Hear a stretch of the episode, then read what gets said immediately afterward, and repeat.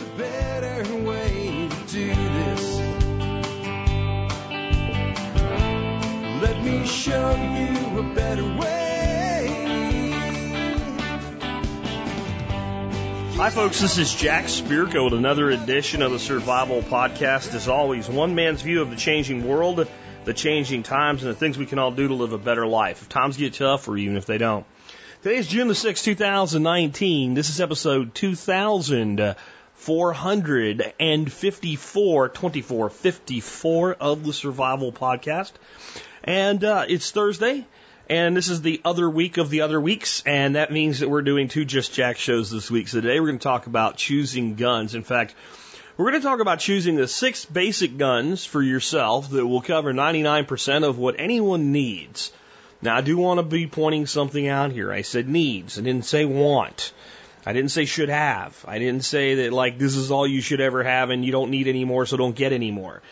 I'm trying to answer an email question today and turn it into a show. I'll read the email when we lead off uh, the main body of the show today. But um, what it makes me think of is yesterday, I uh, or d- two days ago, I put up a, a video of a couple rat snakes that I I caught in my shed, uh, stealing duck eggs. And I'm a big advocate of not killing things you don't have to kill. So I caught these two snakes and thought this is, you know, good. You know, when you're when you do content for a business, like you have a lifestyle business like I do, and you have the opportunity to create some content to put on your YouTube channel or whatever, you don't waste it. So, and my grandkids were over too, so I wanted them to see it. So I caught this. It was a big rat snake, about five, five and a half feet at least, and uh, brought it in so my grandkids could see it. My wife shot a video of it and I let it go over the fence. And I went back to get the eggs from the duck house uh, that I had left there when I caught this snake. And if I didn't, you know, instantly find another snake, uh, about a two and a half foot littler one, you know, about half the size of the first one. So I brought him back and we did some video of him and I put the two together. I, I called it Two Rat Snakes in Two Minutes if you haven't seen it. And I put it up on YouTube. And, uh, somebody said, well, you know, how far do you have to take them away? Will they come back? That type of thing. And, you know, I said, you know, basically, if you want to make sure that that specific snake's not coming back, you know, you want, probably want to go like a mile away or something because then they're going to try to find some other place. But this is how I describe the reptile brain. And I think when I read the email later to you of this guy's questions, you'll see how men and snakes are very similar, not in some sort of way that maybe an angry woman would say, but men and snakes are very similar in the way they think when it comes to buying a gun and uh, like a type of ADD. So here's the basics. It won't be exact, but the basics, so I said, it depends with the snake. Like, it's going to go where it's going to go based on where it is. That snake's not thinking, hey, I was in a pretty good place. You know, if I go past the pine tree and make a left at the hay bale, I'll get back there what that snake is thinking in its head, you know, and, I, and I'm anthropomorphizing here in the words, and really shouldn't do that with animals, but sometimes it's useful to understand how they think, right? So the snake's like, gee, I'm glad that giant thing that just grabbed hold of me didn't eat me. I guess feigning death and smelling like shit worked. Oh, what was I doing? Where was I at? Oh, look, hey, there's a tree. That's dark under there. It's probably nice under there. I think I'll go under there. And the way that that snake ends up in that coop in the first place is purely by chance. Because if snakes understood what coops were, your chicken coops and duck coops and stuff would have like a hundred of them in there because it's the perfect place. So the way it happens, a snake is, you know, doing his snake thing and crawling around and looking for places and looking for food and looking for other snakes to mate with and do his snake thing. And the tongue comes out and the tongue is how snakes smell it. So the tongue comes out and it's like, birds. I like birds. Tongue comes out again. Birds and rats. I like birds and rats birds and rats and eggs. I like birds and rats and eggs. Ooh, what is this thing? Can I get in here? That's what the snake's thinking. And the answer to that question is yes. Because rat snakes can get into almost anything. So the snake gets inside and he starts crawling around and he goes, I smell birds and I smell eggs, but I, I, I don't see. There's no eggs and no birds. Maybe there'll be birds and eggs tomorrow. I don't know. Whoa, look, I smell rats. Where is that rat? I can get under this thing. Oh, look, rat nuggets. There's rat nuggets here. So he eats the baby rats. He finds the nest and like he pigs out and then he like, it's nice and nice under here. I'm going to go to sleep down in here. And he goes to sleep and then later on there's like all these vibrations and stuff and it wakes the snake up and he sticks his tongue out and he's like, ooh, birds. I like it here. I'll check later. I'm still full. So later, you know, he comes up and he looks out into the coop to make sure nothing's going to eat him. And he's like, okay, it's safe. Comes out a little further, like, whoa, those be some big ass birds. I can't eat those, but oh, please let it be true. Please let it be true. Never have I ever dreamed that there would be an egg from such a bird. And then like, oh my, look at those eggs. These are the greatest eggs ever. I'm going to be so fat and so happy. I'm surrounded by eggs and rats. So the snake's all happy. Yeah, this is going to come back to how men think with guns. When I read the email, it's going to make sense. Trust me. But then you're the happy snake, and all of a sudden, there's this big giant thing. And it either chops you up in pieces and kills you, or it grabs you and throws you in the woods somewhere. And then we're back to where we started. What was I doing? How did I get here? Oh, look, that looks like a nice place to go. I think I'll go there. Snakes have that. They're in the now and in the now only. Men, when it comes to guns, we're not in the now and now only, but we have the same sort of ADD. Uh, when I read this email, you will understand. And we're going to talk today about choosing guns using the wisdom of our grandfathers and great grandfathers, who most of them had three, and then there's like four other ones that they might have had some version thereof. And we'll talk about that as a core, and then we'll go through how we choose our own core guns for building that basic battery that'll do 99% of what we're ever going to need to do. Again, I didn't say want, I said need. Before we do that, let's go ahead and talk about the week in history. And specifically today, we're going to talk about the day in history. So once a week, I like to do a history segment. Today is June the 6th. This is a, a, a date that even a lot of people that generally don't know much about history, if you ask them what the significance is, most people know because it's such a big thing in American history. It's, of course, D Day. This is the day that the Allied forces landed in Normandy, uh, France, set up initial beachheads, and began pushing the Nazis out of their occupied territories and eventually pushed them all the way back to Berlin. Course, that happened, that took a long time after D Day. But D Day is etched in memory because so many men died. And because even those that didn't die, and even those that weren't wounded, the, what they saw, what they went through, and the bravery it took to do what they did is something that's almost unthinkable. The level of bravery it took to be part of that and to do what you were asked to do the number of men who died, who didn't even die by enemy bullets, is, is astonishing. The number of men who died because when their landing craft opened, they were not in shallow enough water, and with all their gear, they drowned. is is is kind of insane. Um, the number of men who who you know basically got to the point where they thought they were okay, and they thought they had gotten inland far enough, and then some stray round took them out. The number of men who died in planes that were shot down before they got a chance to jump out of them in the uh, the airborne landing because it was about 18,000 troops that were dropped in through airborne combined British and American paratroopers, mostly Americans. Um, all of it is just insane, and the entirety of the World War II uh, event and, and many of the battles fought, just bravery beyond all compare. And, and yesterday, you know, I talked about how conflicted I felt about being such a small, insignificant part of the first Gulf War. Very insignificant. And when I look back at why I was such a believer that whatever American America did was right, World War II is at the top of the list. Both of my grandfathers were World War II veterans. Uh, neither were involved directly anyway with D-Day. Uh, both served in the Pacific Theater, which was its own nightmare um, in different capacities. One aboard a battleship uh, in the Navy, and one is a military intelligence officer in in in the Pacific Theater. Uh, that I didn't find out till damn near his death that he was involved with the planning beyond uh, the atomic bomb. And when I look at World War II and I look at the way things happened there, I, I look back and say this is kind of the last time. I guess somebody could make a case for Korea, but really, World War II was the last time that like what had to happen, what needed to happen, had to happen and we were probably the only people that could step in and, and make it happen. Like there were oh, so many other countries that were involved, so many other people spilled their blood. So I don't mean to demean any of the allies of World War II, but I think without the United States, World War II goes completely the other way. And it was necessary. When you think about the evil that it stopped, it was necessary. And the men that fought that war deserve nothing but our greatest respect.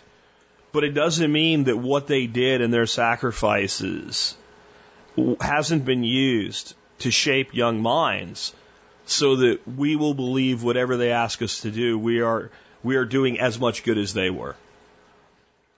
And I have incredible respect for my fellow soldiers, both prior service and active duty. I know the heart of those who serve, but I think it's time that all of us, not just those who serve, start to ask questions about whether or not this country needs to be intervening. But when it comes to World War II, and I know you can make a case if the United States stayed, stayed out of World War One, there probably wouldn't have been a World War II. I get that, but when it comes to World War II, the answer was 100% to save freedom. That was when troops really did fight specifically for your freedom. The world was unsafe from the standpoint of freedom in World War II. And the World War I argument, when people bring it up, this is the way I put it. If I accidentally set your house on fire, that's wrong. But if it's my fault, or I place some level of fault in it, and I'm standing there looking at a fire extinguisher while your house is burning, and I don't try to put it out because, gee, I might get burned when I'm partially responsible for it, I'm more wrong. I'm more wrong. I have so much respect for the men that fought that war. And we should all think about the fact that there are so few of them left. And they are very rapidly leaving us. And it will soon be that the oldest United States combat veterans will be veterans of the Korean conflict. Anyway, with that, let's talk about guns. all right. Uh, uh, let's talk about guns in a happier way. Now, you know, I just mentioned the World War II generation. And specifically, my grandfather, the one that served in the Pacific Theater on a battleship, um, he was the hunter. My other grandfather, he knew guns. He spent time with me. He taught me about guns. He took me shooting, but it wasn't his thing. He did it because I was his grandson and he was that kind of guy. He would do things for you because you were his grandson. My other grandfather, you know, he, he wasn't the guy that enlisted in the army. He wasn't the guy that became an officer. Um, he was a guy that was drafted as a young man. And when I say young man, back then people were drafted in their 30s. I think he was in his late 20s, if I remember right, when he was drafted in World War II. Maybe a little bit older. And uh, he was drafted in, uh, he was able to at least have some say into what service, if I remember his explaining it correct. But he was drafted into the Navy. Uh, he served, and as soon as the war was over, he got out. He came home. He went back to his life as a coal miner and a carpenter, and a hunter, and a fisherman. And the people where I grew up called him Biff. I'm not even sure to this day where the nickname came from. His name was Andrew. Andrew Spirko, and he did not have uh, Biff anywhere in his middle name. Uh, he just Biff was just what they called him. And he was so incredibly respected by everybody in that town. And I never really knew him at the point where he was really like my age today. He was quite old by the time that I got to spend a lot of time with him. I spent a lot of time with him talking about guns and talking about fishing and hunting. He wasn't real active in it anymore to the point where you almost think the old man's a bullshitter. But when you talk to the people in the town, you knew, you knew the guy was who he said he was. He just, he had gotten to the point now where all he wanted to do was have his friends around him, his family around him, sit on his porch, pet his dog, and watch his garden grow. And he got to spend most of the end of his life that way, and I'm grateful for that, that he got to do that. The last couple of years were tough. Um, but I did learn enough from him and from my great uncle Pete, who lived just up one house up the road from him, about why that generation had the attitude that they did about guns and hunting. They served uh, with with other men in World War II, and there was something about hunting that took them back to the camaraderie of being with their fellow soldiers and sailors, Marines going into the woods being just the guys. On top of it, it was peaceful. The best part of their service was now with them with the fellow men around them. But no one was going to have to kill anybody. If anything got shot, it was going to be a deer. And that was going to help feed somebody.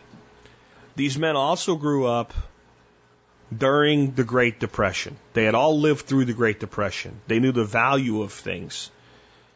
And hunting was as much a recreation as it was to help feed a family. So they valued the fact that the guns that they carried did the job that they were supposed to do. Keep that in mind as I read the email that spawned today's show, and with a little bit of humor in this now, unfortunately, overly serious subject. I didn't realize I was going to go this way with it. Um, let's think back to the snake story. So here's, and I have I've redacted some parts of this uh, to protect the person's uh, identity because I don't really think the person wants to be known exactly where they are and who they are, etc. So uh, he says, I have a different take on a gun build question. I would like your help in building the ultimate prepper hunter redneck arsenal starting from zero. Based on your expertise and objectives I outline, I'd like you to tell me how many guns I should have, what calibers, what accessories uh, to most efficiently accomplish what I'm trying to do. My budget is $5,000. My situation. This is where it starts to go snake and full on snake very soon. I live in blank and have a 50 acre rank in, ranch in blank county. Uh, ranch is overrun with brush. I won't get shots longer than 100 yards. I will occasionally help with clients for work. I'm in high end sales. I can give you a bit of a head start. I currently own a 70s era 12 gauge Remington 1100 with new 26 and 30 inch barrels with rem choke. My dad is going to pass on to me a 30 year old uh, 22 revolver and a 22 rifle in the short term. Assume these are lower quality. Feel free to recommend replacements for any of these you think appropriate, or just ignore it if you think it makes a better question for a show starting to go a little snake ADD, right? Here it goes, though. My objectives in descending order of importance are deer and hog hunting. Two, sidearm for protection for hogs, coyotes while working on my ranch. Three, home protection defense, including potentially concealed carry. Note I have large hands, so I would prefer a, large carry weapon for shooting comfort. Four, teaching my young kids to shoot when they get old enough. Five, skeet shooting for me and my wife. Should I get a 20 gauge? Uh, six, the large elk game, bear hunting on occasional trips. Seven, upland game, waterfowl hunting. Uh, eight, pest elimination, grackles, rabbits, etc. Nine, the zombie apocalypse. We're going a little snake. Now here it goes. As I've thought about what to buy, a few questions are considered. 9 millimeter, 40, 45 for a handgun. Two, should I get something like a 270 for deer and a 300 Win Mag for larger game or a 3006 for everything? Uh, three, does a pistol caliber carbine make sense for me? Thank you, Jack, for all you do. I'm really looking forward to your response regard James. You see the issue? The guy's actually on point. He's on point the basics. Then he starts to expand all over the map. And I guarantee you this would have been easy for that letter. It's probably my strictness on not going too long that made him stop. He probably could have went on for pages of, well, what about this and what about that? Don't feel bad, James. I do the same shit.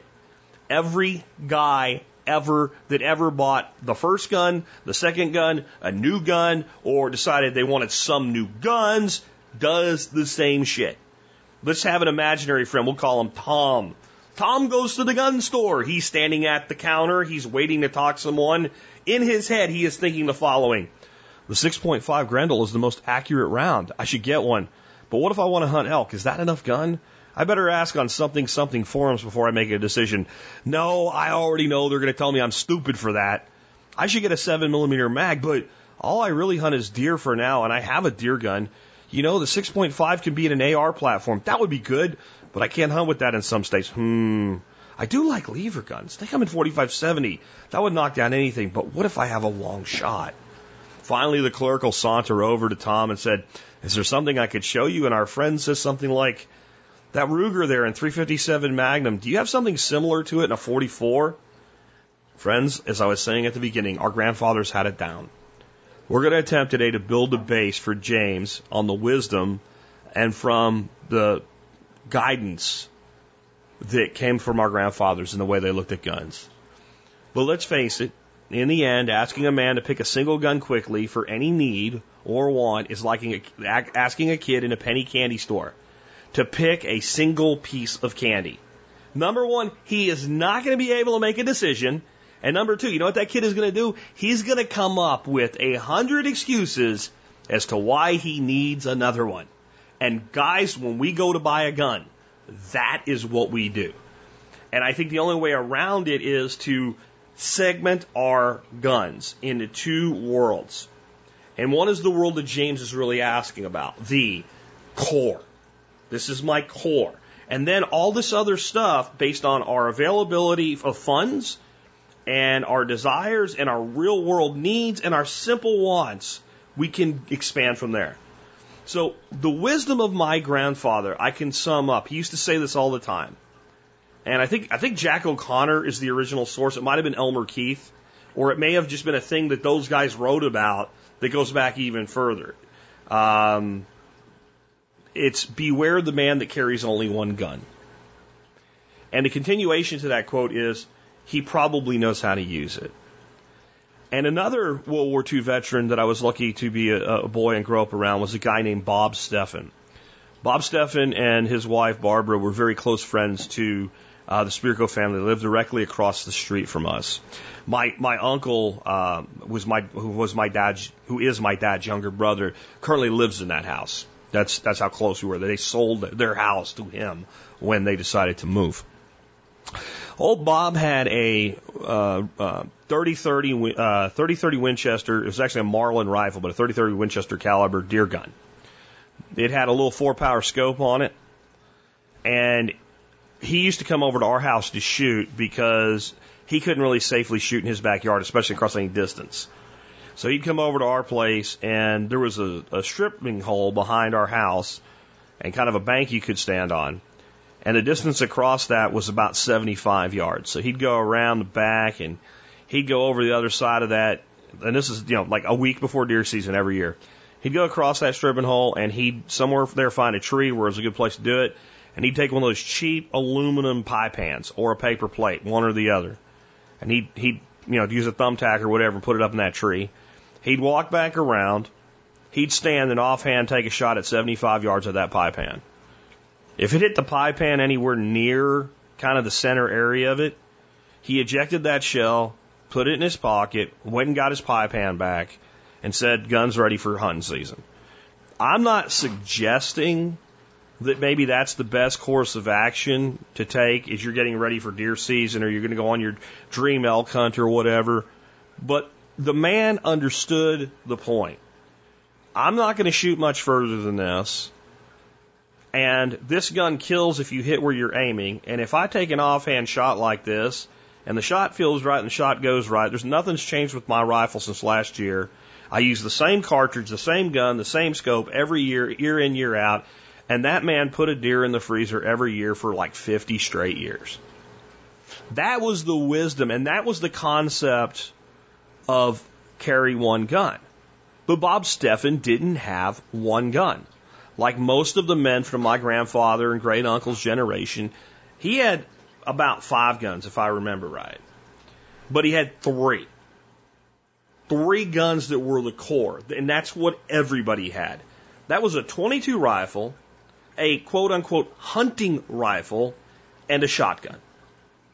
So if I was going to go out and plink or I was going to go out and varmint hunt or whatever, I needed to shoot a woodchuck in the backyard. I wanted to pop a squirrel out of a tree, what have you. He'd reach for his 22. He had an old Marlin. I don't remember the model. But I actually ended up with that gun and I ended up trading it to my uncle and I kind of wish I didn't. But it was the predecessor of the Model 25, which is the old Marlin that I now have. I, I now have a gun that was given to me when I was a kid that's over 30 years old. That's crazy. Actually, it's damn near 40 years old now. Um, yeah. So it was the predecessor to that. He had that old bolt action 22.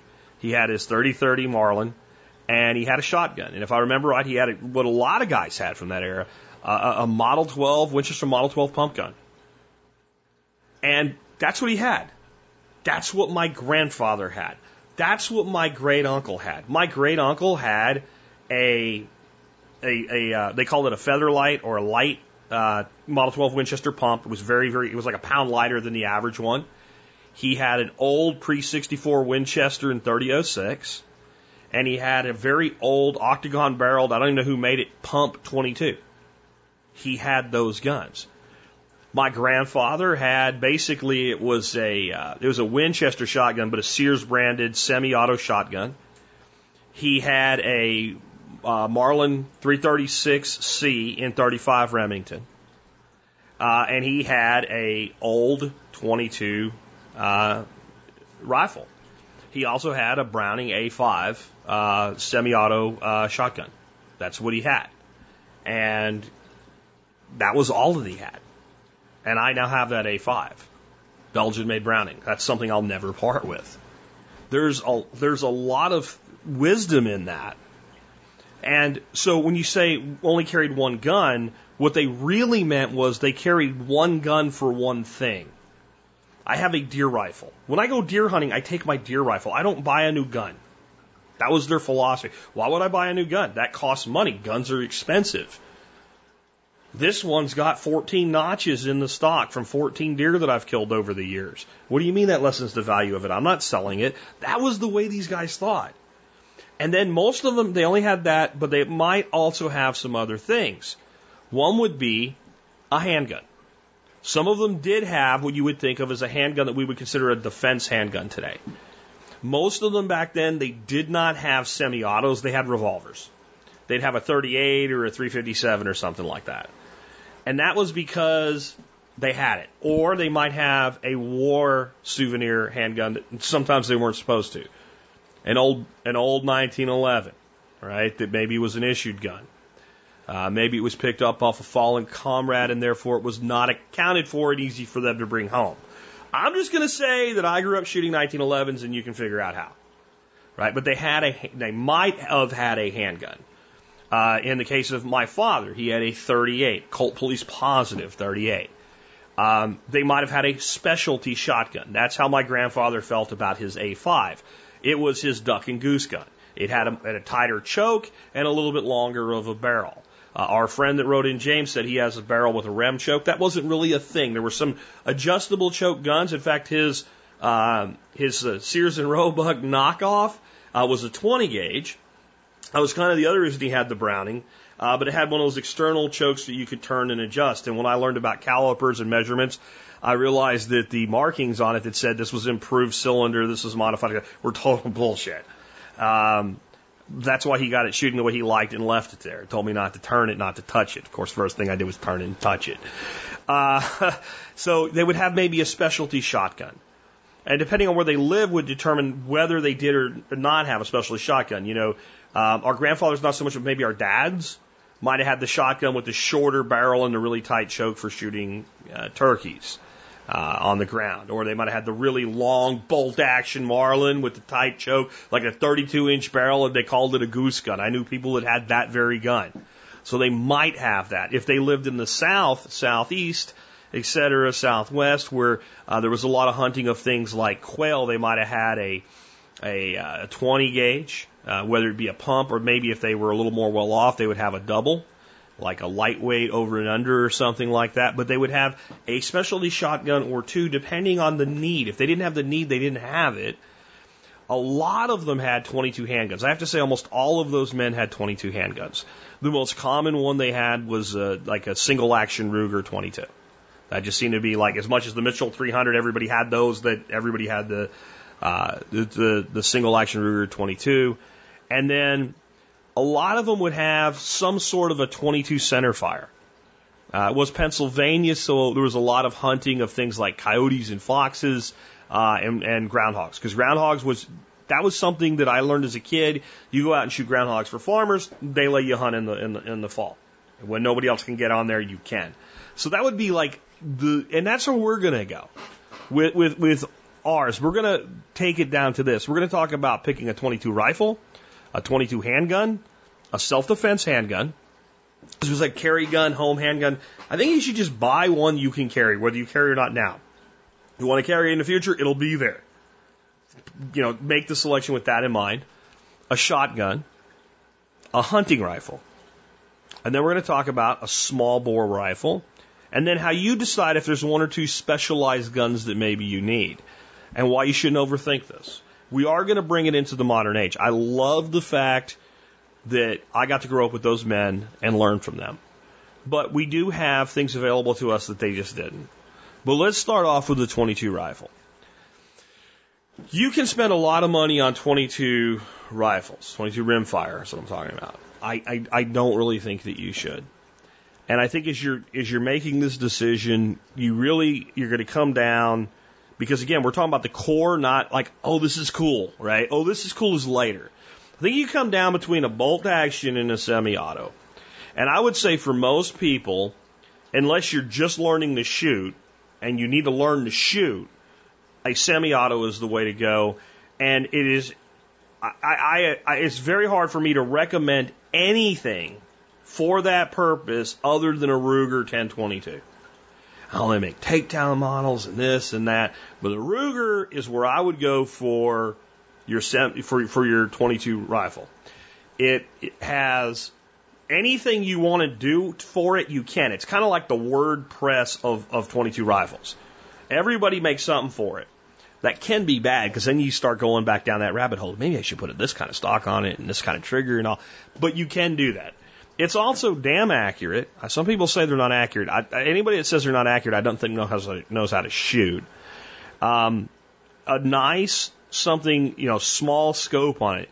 Um, I am a big fan of the Redfield and the Leupolds in like the three to seven power size on that gun is just perfect. A fixed four power is perfect. The other one to consider again with bolt action, I love Marlin. The Marlin microgroove rifling on their bolt action 22s, to me, for the money, they are the most out of the box accurate 22 that you can get your hands on. I think if you're going to be teaching a kid to shoot, it makes a lot of sense to start there with one of the bolt action Marlins. And um, I think for a lot of people, if you need to train and not so much train to get proficient with follow up shots and stuff like that, you need to train to become an accurate, solid shooter that a bolt action 22 is probably the best thing. Because most of you are going to hunt your deer and your other medium to large game with bolt actions. Some of you are, but most of you are. So we should train like we we should train to fight like we we should train like we're going to fight. We should train like we're going to hunt. So I think that 22s are affordable enough that there's probably room in most people's life for a good quality bolt action. CZ makes a great bolt action 22 as well. And see, the thing is, when you want me to make a specific recommendation with this many different guns, I can't. And I'm not going to. It's a lot like when I used to consult. I wasn't going to waste my time laying out a full marketing plan for a company that I knew wasn't going to follow it. And if I, for James or anybody else, if I say buy this gun, this gun, this gun, this gun, this gun, and this gun, you're not going to do it anyway. So I want to talk more about, if you think about the way Alton Brown, the cook guy, right, talks about how to buy stuff for your kitchen. He's more like, this is what you're looking for. That's what I'm trying to do today. So solid bolt action 22, solid 22 semi-auto. Um, especially if you have kids that you're going to have shooting, starting them off with that bolt action. The youth model 22s are great in a Marlin as well. Um, and you can see where this gets difficult because there I'm trying to give you one gun. I'm going to give you one gun there. Ruger 1022. That's your core, and then you do whatever you want around it. Next, the 22 handgun. Um, I'll tell you that I have a ridiculous affinity for uh, the Ruger revolvers. I really do. And I can't think of the brand, but there's like kind of a knockoff version of them uh, that sells for like about 110, 120 bucks. Everybody I know that owns one loves it and says they're for for a 22 handgun they're they're plenty accurate. So the revolvers are great. Um, I have a, a Walther P22. I love it. I love that little thing. And the reason I kind of moved toward the semi-auto with 22 handguns is I want the 22 to stand in for something else. I want it to do what it does, but I also want it to stand in for something else. So I am going, and I, I used to have a, uh, a 1911 clone. I remember it was, uh, it was another German manufacturer that made that. Uh, it was a full size 1911 clone. I, I ended up trading it uh, because there were some things about it I wasn't quite happy with. But I don't really need my 22 to be exactly the same as my center fire handgun. But if I'm carrying a semi-auto, I want to train with a semi-auto. I want to have that same at least follow-up capability. Um, I also think that there's a reason that people buy semi-autos. In general, they are superior to every other action that you can get your hands on uh, from a standpoint of follow-up capability. So I just think it's a better gun. So on the 22 handgun, I'm going to push you in that that Walther P22 is a is a great place to look. Uh, going back to Ruger, the uh, the SR 22s are a great platform. Uh, Smith and Wesson, if you carry a Smith and Wesson M&P, they make an M&P 22. They're all good. Oh, geez, it just dawned on me. The 22 uh, revolver that I'm thinking about that will have a street price anywhere between like 100 to 150 bucks. Heritage, Heritage Rough Rider. Uh, they're definitely something to look at. I have a Ruger Mark uh, Mark II. Uh, I like it. I got it for free. That's why I really like it. Um, I'm not a huge fan of those because of the way that the magazine releases and all. They're not a very ergonomic gun, but they do work very well and they, they serve a great purpose. So I would look to a semi-auto 22 handgun that is most analogous within what you want to whatever you're going to choose for your centerfire handgun.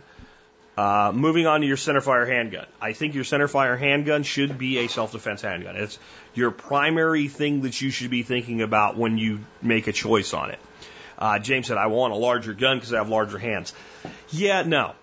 I, I, I don't really want you to think that way. I want you to think that I want the gun that I select to fit me well and to perform well in my hands. The gun does not have to be large for the grips to fit your hands. And the grips of most of you, let's say a mid-frame, mid-size uh, gun, are going to be about the same size. There are some differences. I personally do not like the feel of a Glock. I just don't. I know people say, well, you know, that's not true and whatever. No, it's me. I'm making my decisions for me, uh, and you make your decisions for you.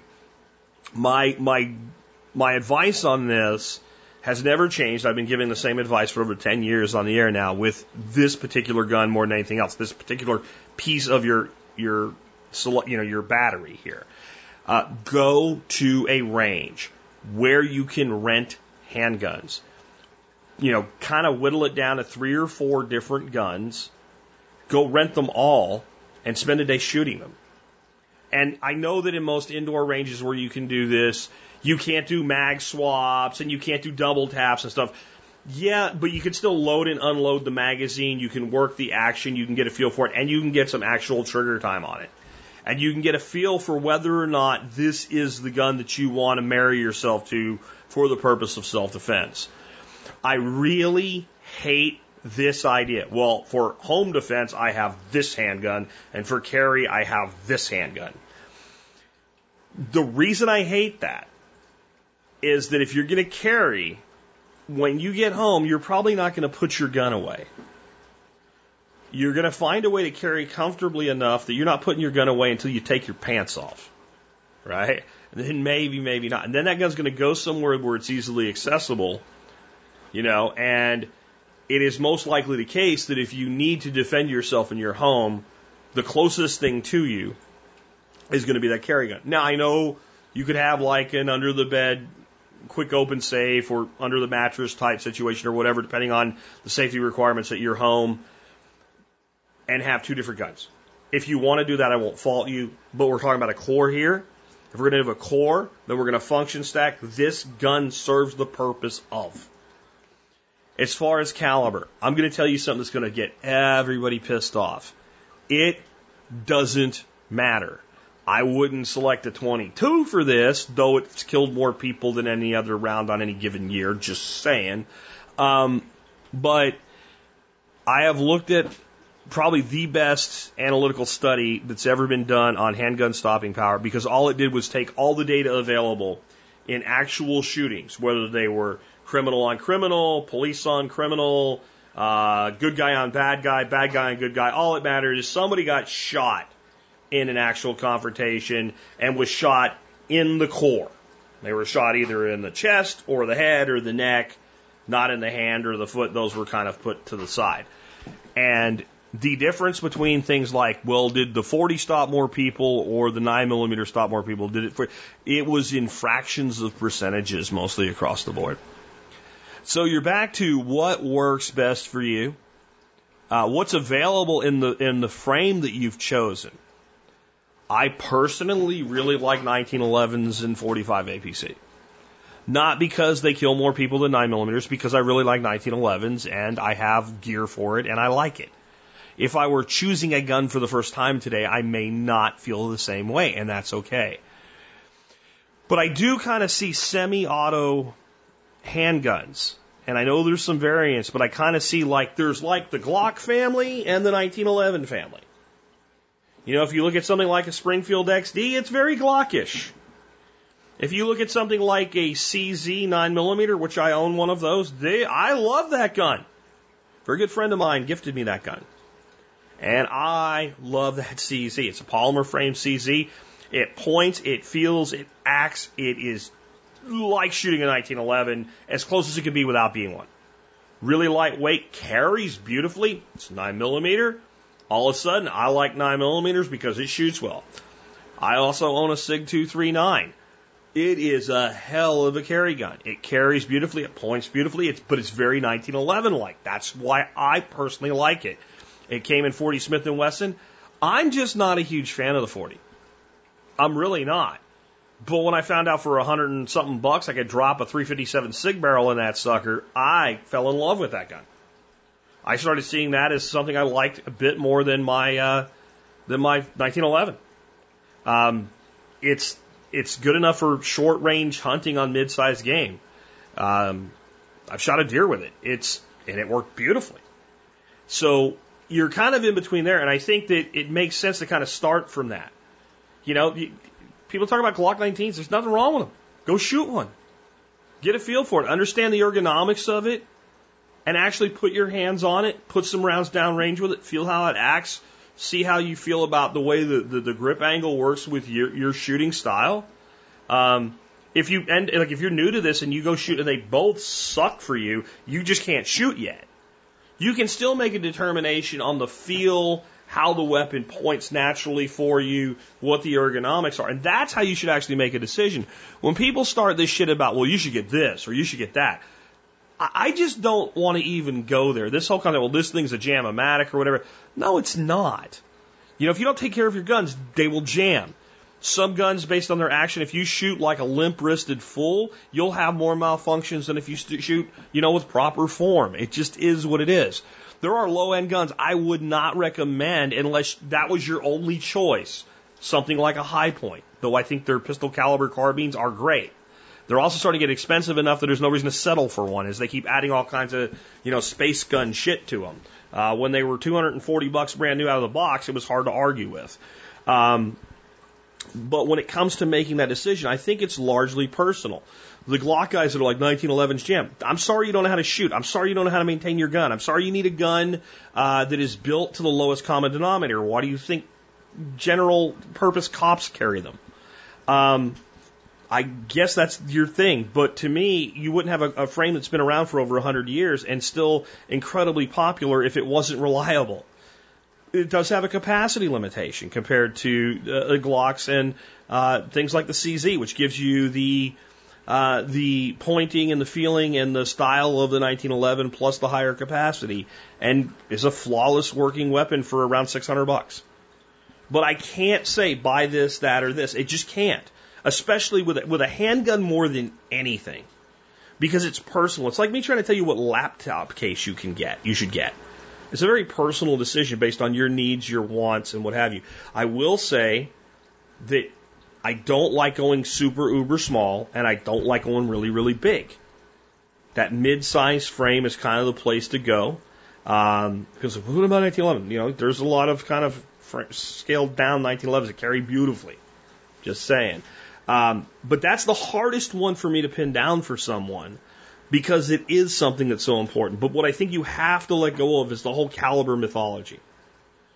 Good quality bullets, right load, put the bullets where they're supposed to go, and they will do their job. However, I have seen, and I don't mean personally watched, but I have seen video, I have seen reports of people that have taken remarkable numbers of handgun rounds to areas that would, you know, lead you to believe they would be fatal and maybe even eventually were and not go down and not be stopped.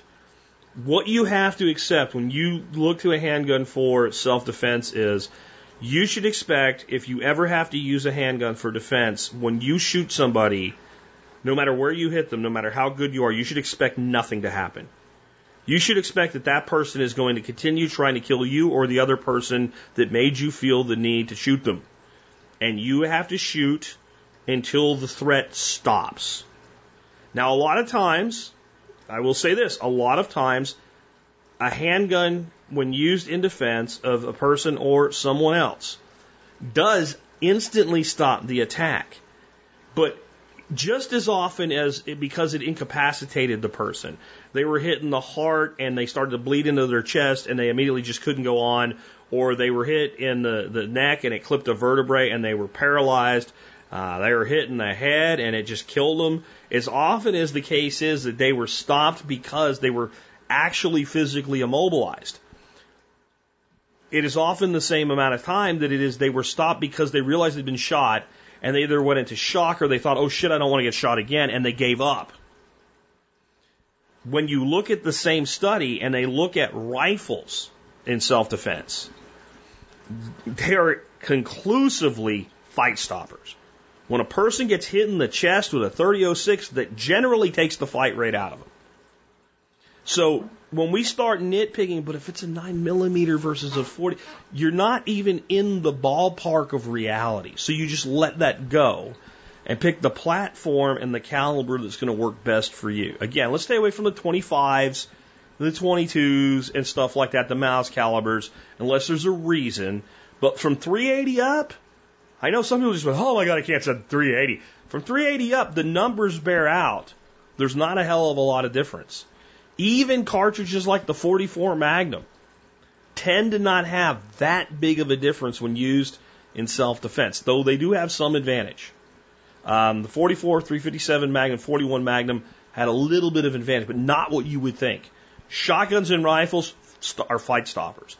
So when it comes to home defense, if you're thinking about that to the standpoint of wanting, you know, being well, you know, I don't have to be able to carry a concealed or whatever, then you can look to a, a, a carbine or a rifle or a shotgun for that, and we'll talk about that when we get to specialized guns. So that's I kind of went over the top. I feel like, and maybe made it worse on the self-defense handgun, but that's the reality. What works for you, functions well for you, and is in the caliber that you like, is going to be as good as anything else. You're splitting hairs after it. Shotgun. Uh, our friend that wrote in has I wouldn't even recommend unless you want something more that you worry about your shotgun at all. A, a Remington 1100 with a 26, I think he said a 26 and a 28 inch barrel or a 26 and a 30 inch barrel. Let me look at that. Uh, I have a 26 and a 30 inch barrel, both of them with rem choke. My recommendation for an all around shotgun for hunting is a pump or a semi auto with a 26 inch barrel. I don't think you can do much better. 28 inch barrel, I know it's only two inches, 30 inch obviously four. Um, when you start hunting birds and you're going through timber and things like that, that extra couple inches is huge. If you're going to go with a over and under or a side by side double, you can go out to that 28 inches. It gives you a little bit longer of a sight plane, and you're collapsing in about three and a half inches because you don't have an action, right? You have a breech face right up against the the the, uh, the chamber, so your your your uh, your open, you know, your break open guns are going to be naturally shorter with the same length barrel. That said, a break action shotgun with a 26 inch barrel, that is about the handiest thing for hunting. So I want you to, for your core shotgun, I want you to make, uh, uh ask yourself a question. What am I primarily going to do with this gun? There is a big difference in a person that lives in South Texas that is not going to get out and hunt quail, and you're probably going to do something a little specialized for that anyway. They're not going to be going up and down the mountains that I ran up and down as, as a kid, hunting ruffed grouse. They're not going to be going through cornfields hunting ringneck pheasants. The primary thing they're going to do with their hunting shotgun is sit out in a, a recently plowed field or next to a stock tank in, in a t-shirt, probably camo, but a t-shirt, and a vest with maybe a dog or maybe not a dog and a couple other guys and hang out and knock doves out of the air without doing a lot of walking. They'll do more walking to pick the birds up that knock down up than they will walking while hunting. Big difference in that and someone that's going to go up and down the side of a mountain in Pennsylvania trying to trying to find uh, ruffed grouse. Big difference in that, and a person's going to stand in a swamp all day hunting ducks. When I was a kid, I did all those things in Pennsylvania. Dove hunted, pheasant hunted, grouse hunted, duck hunted. I had a Remington 870 with a 26 inch barrel and an improved cylinder choke.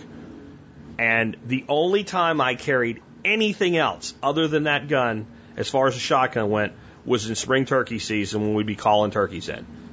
And then I had a fully choked 28 inch barrel. We didn't think in short barrels back then. I'll get to specialty guns in a second.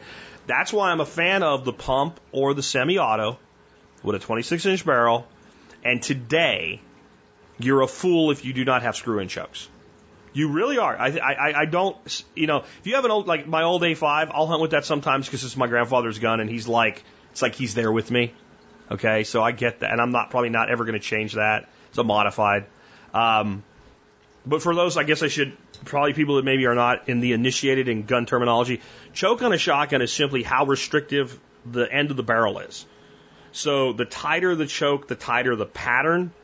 Therefore, the more dense the pattern of the shot, because we shoot a shotgun, we're shooting a bunch of pellets instead of a single projectile unless we're shooting slugs. We'll leave that out for now. And therefore, in general, the longer the shots we can take, or the more lethal the payload on something like a turkey sitting on a ground versus knocking a bird out of the air. Shooting things like geese. You know, when you shoot geese out of the air, you're really not aiming for the goose. They have that big long neck. You're treating that head and neck like it's a dove, and you're, you're aiming at that. You'll hit body, but that's what we're aiming at. Uh, that's what makes the most sense. So when you have these screw in chokes like rem choke, win choke, etc., without changing that barrel out, we can just change the constriction on the barrel. Even with that capability, I am going to tell you that the majority of time it is almost impossible to beat the flexibility of improved cylinder. I have knocked doves down. I knocked a dove down one time so far out and so high up I was about 15 years old, and I remember my uncle saying, What the F? And he said the whole word, Are you shooting?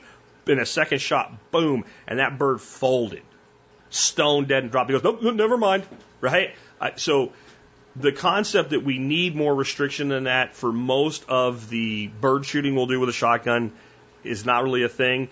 However, you, you want to put a double in your hand, then I'm going to go improved cylinder modified. And that's why it's the most common thing out there. Now, I'm going to save thoughts on things like specialty because you may not need a specialty shotgun because of the flexibility of these swappable chokes. But I'm going to say here, you either want that, that pump or semi-auto, or you want a good over and under. And I like side by side. I really like side by sides, personally. But I think the easier thing to become very proficient with is an over and under. Um, I am going to stick to my solid recommendation on the pump or semi-auto. On brands, it is very hard, in my opinion, to beat the Remington 870. There's a lot of different options, but the lighter weight models that are designed for hunting is probably the way to go there. And again, I'm going to hold back on some of this till we go to specialty because we may not need as much as you think you need. Now I'm going to go to the hunting rifle. Bolt action, scoped, 3006, take your pick on manufacturer. CZ, Ruger, Winchester, Remington, I don't care. That's, that's your starting point. Now we can go anywhere from there based on your individual needs. But if it won't do what that will do, if it won't do what the 3006, and I'll say 308, you could pick, take your pick out of nostalgia if you want to. In the field, the 308 and the 3006 are essentially twins. Yeah, with some heavier bullets, I can get a little more velocity out of the 06. And honestly, with some of the lighter rounds, because of somewhat higher pressures that are developed, I can actually show you some loads in 308 that outperform the 06. In the end, remember this statement. I remember where I read this the first time. I think it was o- Jack O'Connor said this, I think. Death does not come in degrees. Might have been Robert Ruark.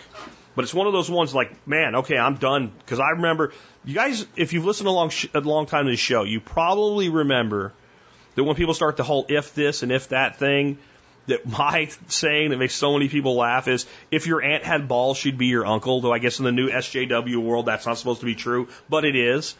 The way that became a thing that I say, I had this shop teacher for wood shop in high school. And I did my two years shop one, shop two. And then really there isn't any more shop, but I became a shop apprentice to help the other kids and stuff because I had extra time in my junior and senior year. So we used to sit around and talk while all the other kids worked on their stuff. And he was a big reloader and hunter. We probably would have both ended up in jail today for talking about guns in school the way we did back then. And uh, I would be like, he uh, he was a 308 guy, I was a 3006 guy. And I would bring in load data and stuff and Hodgdon powder this and this, that. And I, but if this and if that, and finally that's what he said. He said, if your aunt had balls, she'd be your uncle. That's how the 308 and 3006 are. It's not worth worrying about. Um, but that's, that's where I'm going to start with. I really love, um, the Ruger uh, as, as your starting point for a bolt action if you don't know what you're doing otherwise. I am still kind of thinking like long term, like that classic gun that I'm to have for the rest of my life, leave to my grandkids and stuff. That's the everything rifle, and Weatherby is very hard to turn away from. And so you can look there as well, either their entry level or their higher ends, like their Mark Fives and stuff. Um, but that's what you're looking for. Now, let's talk about James's question here, because this is where it goes. Should I get something like a 270 for deer, a 300 Win Mag for larger game, or a 3006 for everything? You know right where I went, right? The 3006. The difference between a 270 and a 3006 on lethality is almost irrelevant as well. It's almost like asking the difference between a 308 and 3006. What the 270 will give you is a bit greater range if you are capable of shooting to the limits of the calibers, which you're probably not. Uh, a lot of people think the 270 is, is, is not enough gun for things like elk, but Jack O'Connor shot the shit out of elk with a 270. 270 is a fantastic cartridge. So you're kind of, when you start saying, well, a 270, a 3006, a 308, what do you like? 7 millimeter 08 is a fantastic round. Lighter recoiling, and it is, it's just one of the best and most underrated rounds out there. But what you want is a medium bore, 7M08, 308, I don't care, and a solid, good shooting, accurate bolt action. Savage Model 10, I don't really, I, it doesn't really matter. You're going into gun nerdism and gun geekism when you start trying to really, was this better than that? Let me tell you what I I consider my quote unquote deer rifle today. I have a very inexpensive at the time, $250 gun show special Savage Model 10 and 308. It's a bit heavy. It's not as beautiful as some of the guns out there. Do you know why I hunt with it? Because every single time I have pulled the trigger and something living has been in front of me, it died. I shot uh, a deer with that gun at almost 400 yards. And the, the shot that I'm the proudest of is a couple of years ago where I shot a deer in full run with a scoped rifle from a shitty metal chair uh, at about 50, 55 yards and blew her heart out. I trust the gun. And this is what you're going to find if you actually find a gun you like and you hunt with it. You will develop trust in the weapon. And that is so much more important than the next slick ad you see in a gun magazine. But I'm going to say, since you're already leaning toward the 30, or 3006, James, you go there. Everybody else go where you want to go. You're not going to do badly with that. My dad's deer rifle was a Remington 760, which is a pump action 30 6. They're a great gun too. And now we're going to come to the small bore rifle. Today, I have a different opinion than I did 25 years ago about this.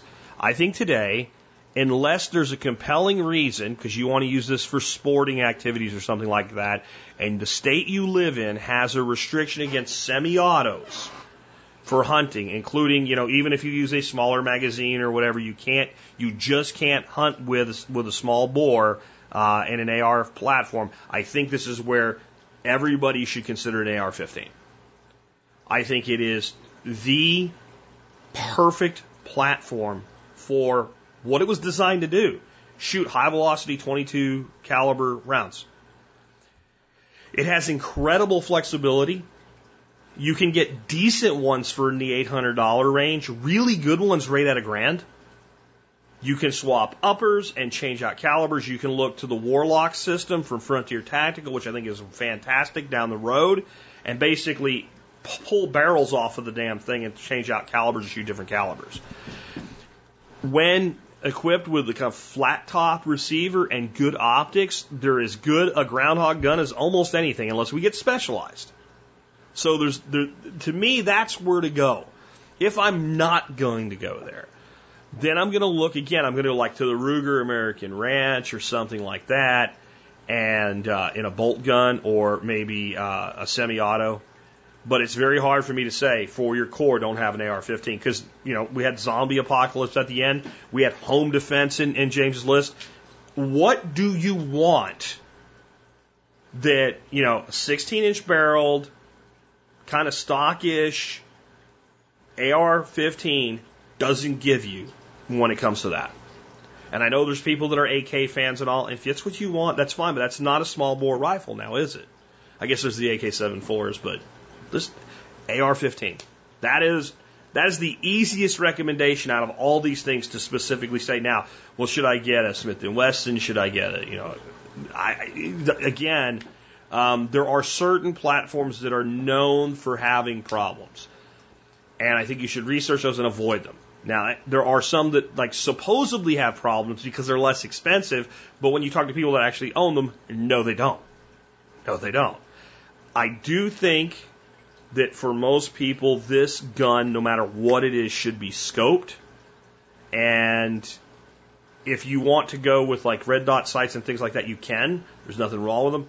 I, maybe because I'm older, maybe because that's a newer, I don't know. I'm not a huge fan.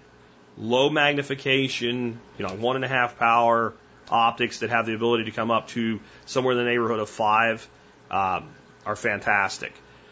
If we wanted to start taking long distance varminting, we're going to go into the specialized world. But that's kind of my thing. So to give you like the, if I had to just say, here's what to do: a 22 rifle, a 10-22 uh, Ruger, a 22 handgun, a semi-auto handgun, most analogous to what your carry and defense gun is. For a self defense handgun, you're either in the world of the 1911 style, so you're like in a SIG 2, 200 series uh, you are in a CZ, you are in an actual 1911, or you're in kind of the, the world of the Glock or Glock like guns. So you're in a Glock 19, uh, you're in a uh, Springfield or something like that. Okay. Um, shotgun, semi auto, or pump, 26 inch barreled, uh, flexible choke, or something similar in an over and under like a Ruger White Wing uh, double gun or something like that. In a hunting rifle, your gold standard and you're only going specialized off of this to do better is an 06 or 08 uh, in a relatively lightweight, you know, seven poundish bolt gun with a good set of optics on it. Your small bore rifle, you're in that AR 15 world, and if you want to do anything else, we're going to move now to specialized. Specialized guns we could do a whole show on specialized guns. We could do shows and shows and shows on just 22 rifles. That's part of why this is so hard because we are so blessed to have so many people that make so many wonderful platforms we can use. But let's kind of cover some holes left in this ramble that I've done so far today. When it comes to your shotgun, I think what you have to ask yourself is what are the things that I want a shotgun to do that my plain Jane field gun doesn't do perfectly? And, and could do significantly better. So let's talk about home defense. Short barreled, Mossberg 500, home defense extraordinaire. Again, home defense distances, there are no long shots. If you have a long shot in a home defense situation, you're probably going to jail because it's no longer a home defense situation. It's somebody trying to get away and you're trying to snipe them going down the road. No, you are not going to have some kind of 1980s movie experience where somebody's trying to shoot you from 150 yards down your road. And in most places, that couldn't happen anyway. There's, there's something in the way. So, the Mossberg Remington 870 equipped that way, there is a good case to be made. I can make a legitimate case. If you want a home defense weapon that you store somewhere to be grabbed when a bump in the night happens or what have you, beyond your sidearm to go there. From a home defense situation, I almost can't do better than that. I prefer that honestly to even an AR. I really do. And if I'm going to make a recommendation for ammo on this, and I guess I should, everybody loves double O buck. It sounds cool. When it comes to reality, though, I think it is very difficult to make a case for anything other than number four buck. Number four buck is it has a lot more pellets, and, and one of the things people don't understand, I think, about what fits inside a shotgun shell because shot is round. The bigger it gets, the less efficiently it fills it fills the available space, and it's exponential in how much space is available there. You look at the number of pellets, and I don't remember off the top of my head, a number four buck and even a two and three quarter inch, let alone a three inch shell versus double O, and it's a lot more. And it's big enough to be damn lethal at home defense ranges. I wouldn't fault you for for double O, but number four is fantastic. With home defense, you really can look at a 20 gauge. You really can look at a 20 gauge because again, it's still lethal. Number four buck in a 20 gauge, man. Man, I shot raccoons, and raccoons are tough critters. I've seen raccoons take multiple nine millimeters and keep going. We had the zombie coon uh, is what they called it at the uh, ITS, the first hog hunt. They, they they shot that thing like 14 times before it died with a nine millimeter. Um, when I shot raccoons with a 410 and number four buck, lights out, done. Um, so you can look at the 20 gauge, a little bit lighter, less options in the tactical world, but that might make a flexible back and forth gun or a gun that maybe a child shoots out in the field. We swap out to a cylinder choke, and all of a sudden it's a home defense gun that looks like a field shotgun. Got me?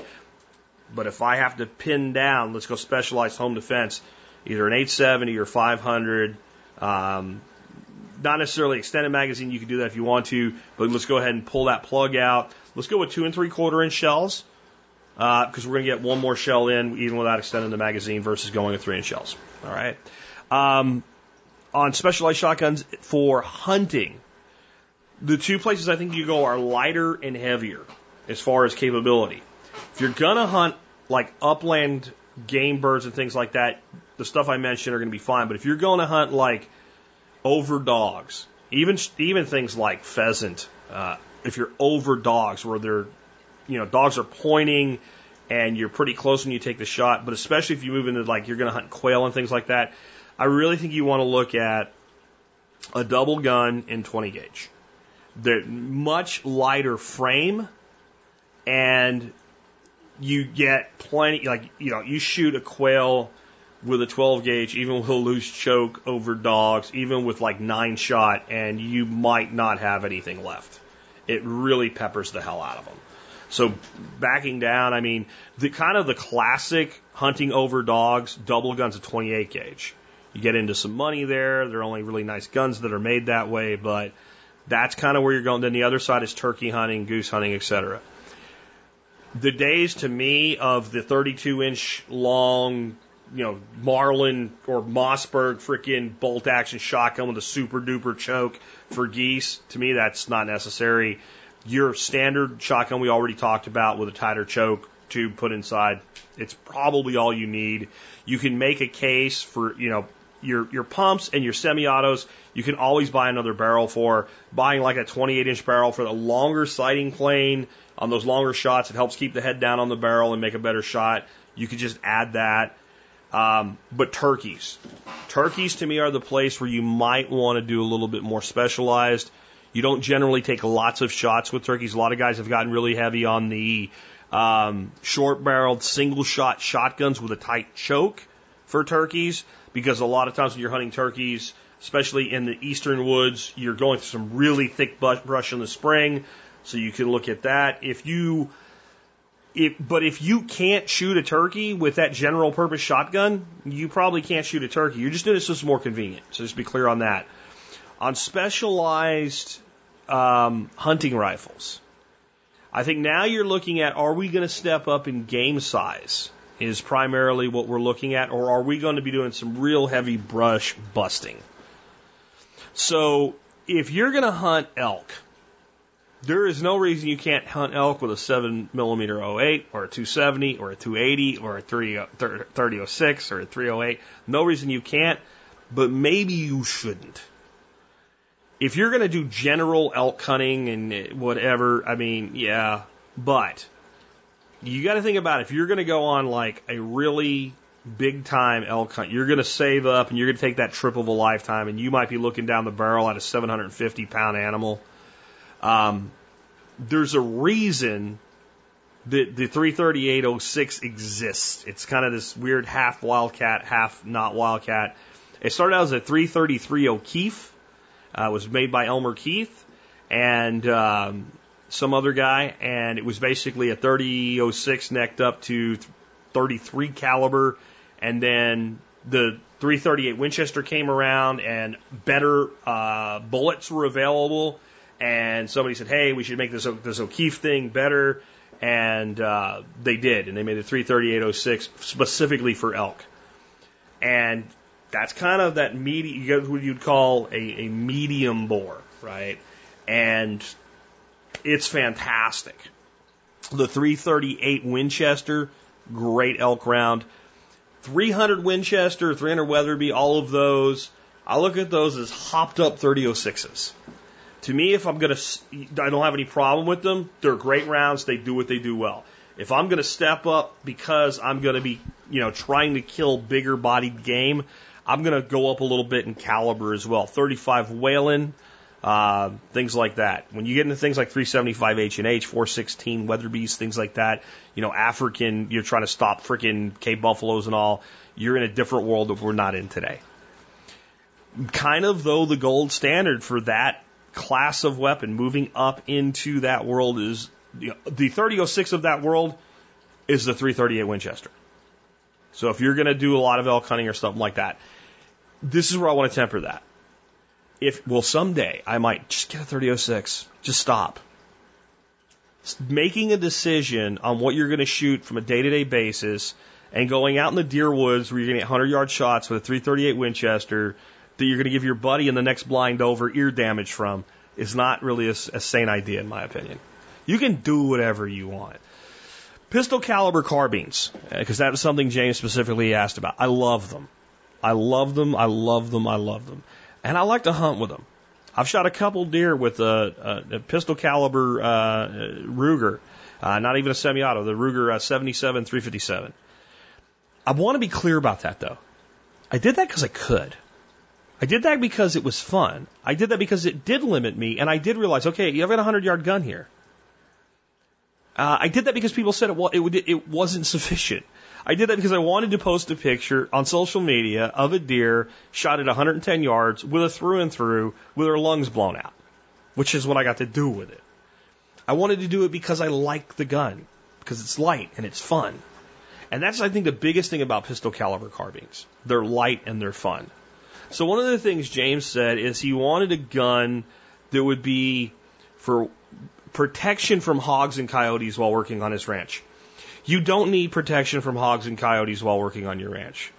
Um, I have seen some people maybe cut a little bit up by pigs, but every time it happened, they were hunting them with like a bow and arrow or something like that. Wild pigs are not the predators that we make them out to be. We try to romanticize this stuff. Everybody wants to go to Africa and face down their lion, metaphorically anyway. And so we try to turn these pigs into that. And when cornered or something like that, they can be that. And that's the same thing with coyotes. Coyotes don't just come after people. Um, and specifically, he was saying he wanted, you know, uh, a handgun for that purpose. Um, as far as a sidearm. And see, your carry gun does that. There isn't a coyote that's going to laugh at you when you shoot it with a good shot from a 357 or a 40 Smith and Wesson or a 9 millimeter. And pigs as well. Like, yeah, they're tough animals, but the truth is most of them are nowhere as big as the giant ones people talk about. So your standard gun is good for that. Where a pistol, pistol caliber carbine might be really good for a guy like James, somebody with a ranch that's running around in a pickup or a UTV or something like that. That's great. And that's where you kind of your semi-auto, um, you know, guns that shoot like like a like you find an old Ruger Deerfield in 44 Magnum, great for that. If you've never seen this gun, it looks an awful lot like an M1 carbine. Kind of looks like a 44 Magnum version of a of a 1022, which is kind of what it is. And the 1022 is kind of like a 22 long rifle version of the M1. That's what it was designed to look like, at least in its original configuration. That's where to make a lot of sense to me. Um, they make a lot of sense for guns to teach kids with because they're low recoiling. Uh, they are sufficient for taking out medium sized game. And when we put a lot of these cartridges in them, they have a marked effect on velocity and therefore energy.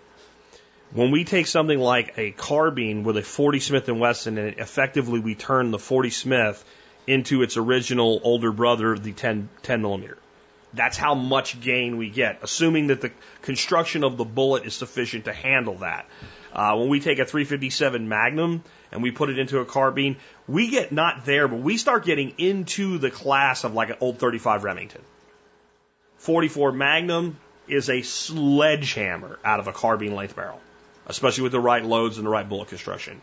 Um, Hornady makes a, it's either Hornady or Speer makes a, two, I think it's Hornady, 265 grain uh, semi-jacketed flat point in 44 Magnum. It is Hornady. It was made for the 444 Marlin. That ra- that bullet loaded into a hot loaded 44 mag case out of a carbine length barrel is a sledgehammer. And that's where I kind of see these things being. Either the guy that wants to challenge himself and knows he's not going to take long shots on deer anyway for those mid, that mid, medium sized game, bouncing around on a ranch, coyotes, pigs, things like that that said, do you know what does that? That AR 15. Do you want that thing bouncing around in your truck? That's kind of where you got to make that decision, you know. But an AR 15, man, feel like, you know, you can't shoot pigs with that. Man, do you know how many pigs get shot in Texas with AR 15? I was going to say all of them as a joke, but lots of them. Lots of them. Most pigs in Texas are shot because the guy's out deer hunting and his 308, his 30, whatever he's shooting deer with, he shoots a pig with. It's usually overkill. Probably kind of the sweet spot for feral hogs in Texas and for our deer, the size of our deer, is something we haven't even talked about today, a 243. So that's where I want to go next with specialized. That 243, 6 millimeter, 6.5 millimeter, you know, the Grendel, the um, 260 Remington, 6.5 Swede, all of those rounds in that class from like 6 millimeter, 6.5 millimeter are, are really great uh, mid-sized game uh, rounds. And if you're going to do a lot of that, and you're kind of looking for a lighter weight rifle that won't beat you up with recoil, it's hard to beat anything that, that's whether it's an AR platform with the 6.5 Grendel, whether it's a little Ruger in 243, uh, you know, a Remington mountain rifle in 243, something like that. Is that truck gun? Is that everyday gun? Is that opportunistic gun? Uh, is that hunting rifle for a teenager that's going to grow up and not outgrow it? So that's kind of where I'm going to put that in today. So I know that, like, I talk about this guy rambling with his questions, and I kind of feel like I rambled today. But what I'm trying to get across to you guys with, with selecting these guns is it does come down to finding what works for you. And it comes back, and I want to bring this back to how our great grandparents and our grandparents would look at us today when we do all this. They would think we're nuts. They would wonder why they spent 50 years, 60 years taking care of the guns that they had. And we don't feel that they're good enough for us. Now, you know, when grandpa passes away and there's seven grandchildren and uh, uh, two or three sons still around, not everybody gets the deer rifle.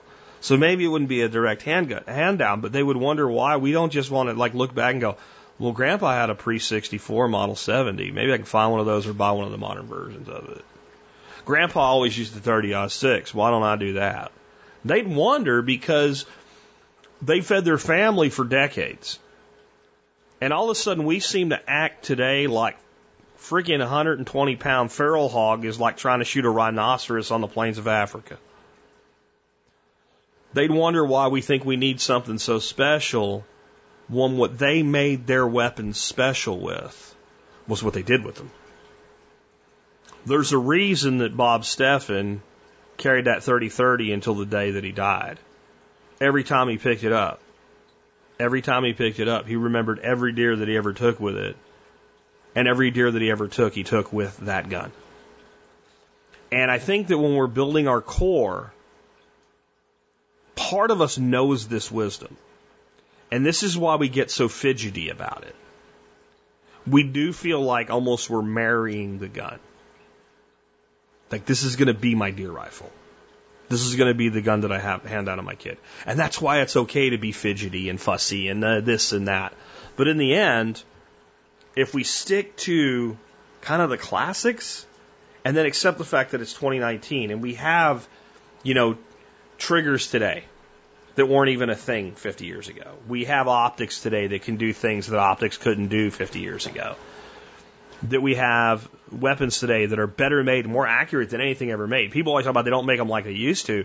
When it comes to guns, mostly, now, you know, there's some beautiful things that individual gunsmiths did with engraved drillings and stuff like that. Yeah. A drilling, by the way, if anybody throwing a, a drilling is not a technique, a drilling is a gun.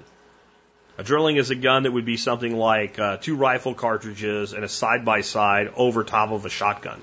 Was a very popular thing in Africa back in the day.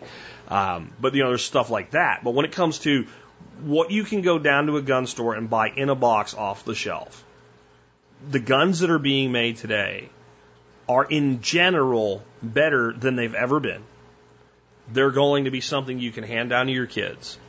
And I think the reason to build your core is so that then you can just go crazy within your budget and your time constraints and responsibilities of whatever you want beyond it.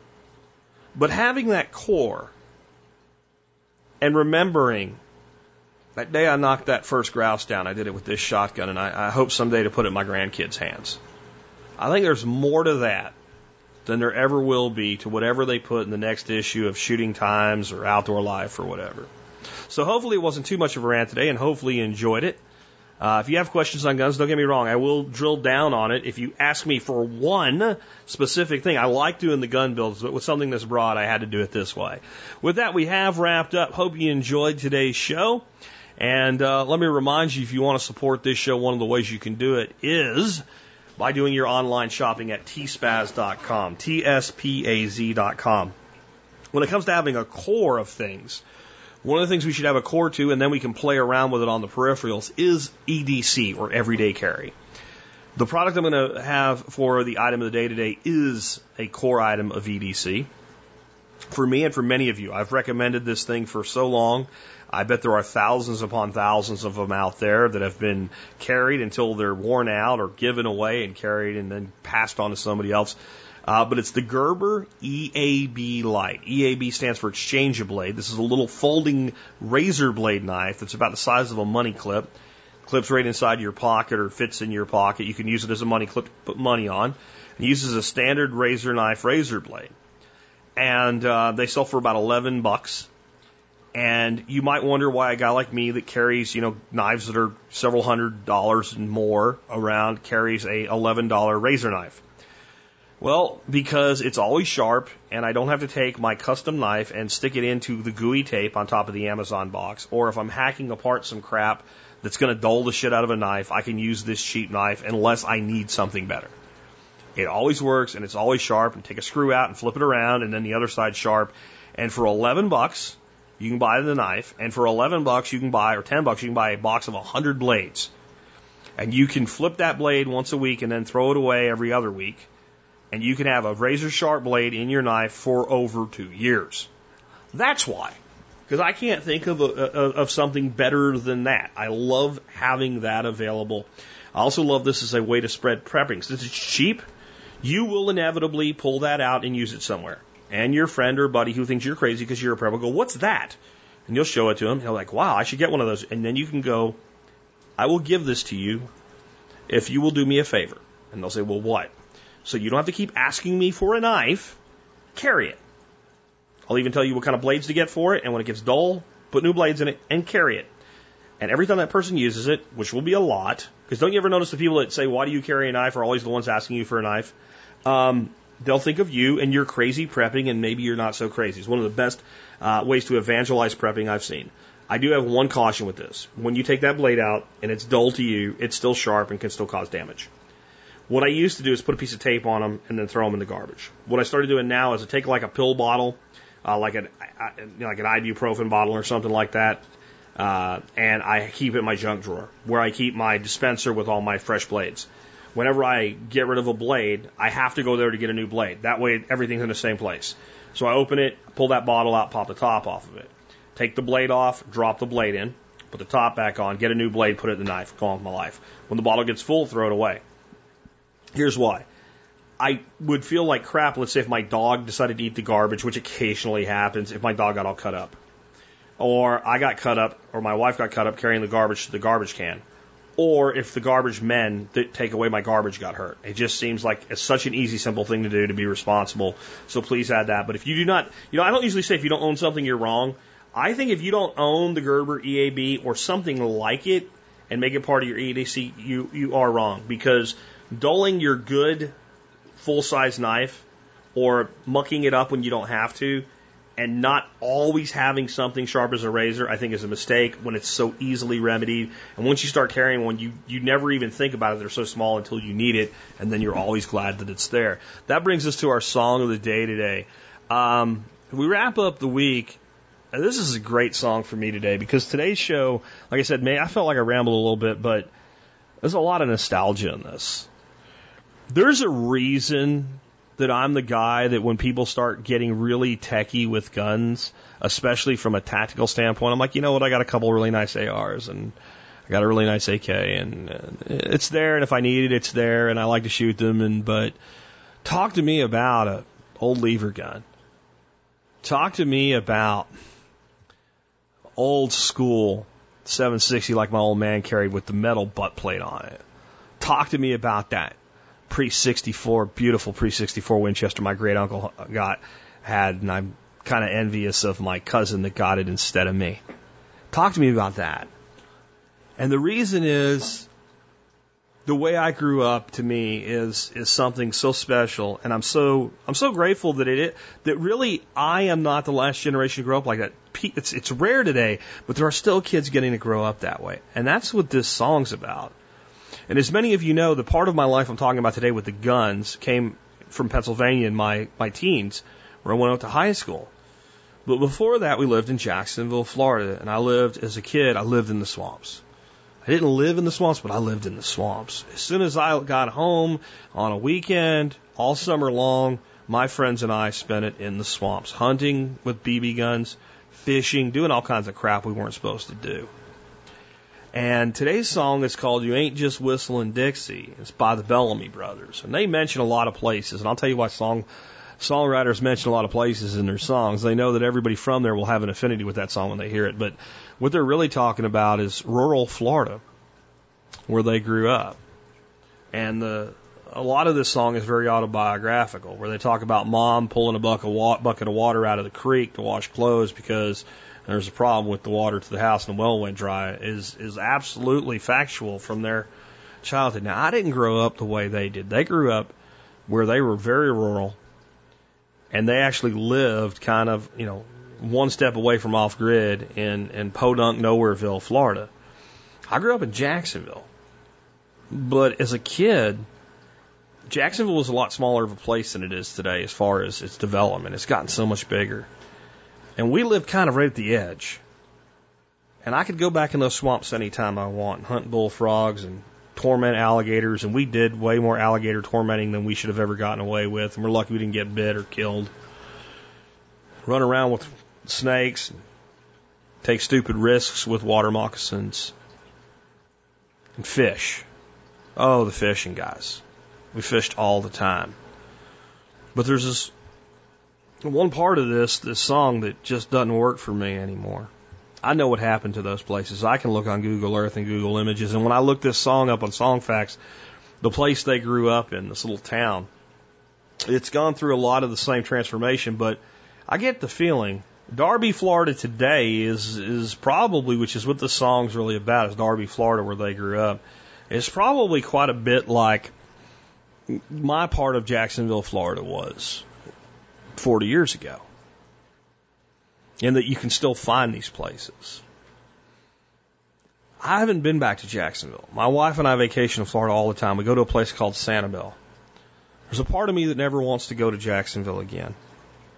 Not to the part I grew up in. Because I know it's all gone. I know they put up housing developments. They drained the swamp. The little ditch that I used to fish in and catch bass and catfish out of is gone now. That There's not even any water in it anymore. It's all gone. I want to remember it the way that it was. This song's called You Ain't Just Whistling Dixie. And it makes me long for those days. And there's a lot of Pennsylvania where I grew up. It's the same way now. It's all been taken away. And all I can think of when I think about that is the places where it hasn't been taken away. Let's not let them take it away. Let's preserve something. We're blessed in this country. People think of like you know, how developed the United States is, but we have more wilderness per capita and per acre in this country than just about anywhere else left in the world other than like Siberia. There's a lot left. If you ever get a chance to own a piece of it and to shepherd it, to take care of it, make sure it stays in the family for generation upon generation, just like the gun collection. Preserve what's left because if we don't, progress will continue to progress and that's not necessarily always good. With that, it's been Jack Spirko with another edition of the Survival Podcast, helping you figure out how to live that better life if times get tough or even if they don't. Pine trees grow so tall in the bright sunshine. The young boy steals his daddy's fishing line. Alligator lays on the banks of the riverbed. And if you didn't know any better, you'd swear he's dead. Now these are a few things I'm in love with. A small part of the reason I go back. Carolina, Mississippi, Florida, gorgeous Georgia. Now, if you think I'm happy down there, you're on the right track. And you ain't just a whistling Dixie. You ain't just lapping your knee. I'm a grandson of the Southland. And if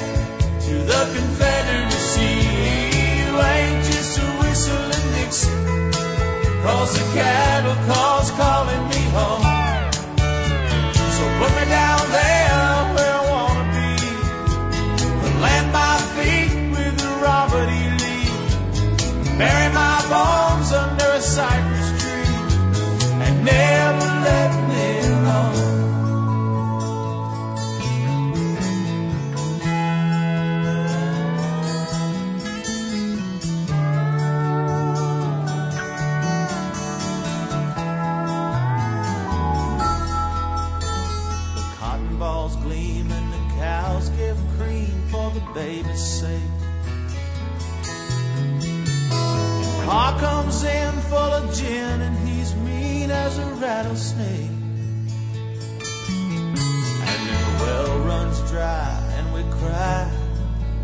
us a garden hose. Mama draws a bucket full of creek water just to wash our clothes. Now these are a few things I'm in love with. A small part of the reason I go back to Carolina. Mississippi, Florida, gorgeous Georgia. Now if you think I'm happy down there, you're on the right track. And you ain't just a whistling Dixie. You ain't just laughing your knee.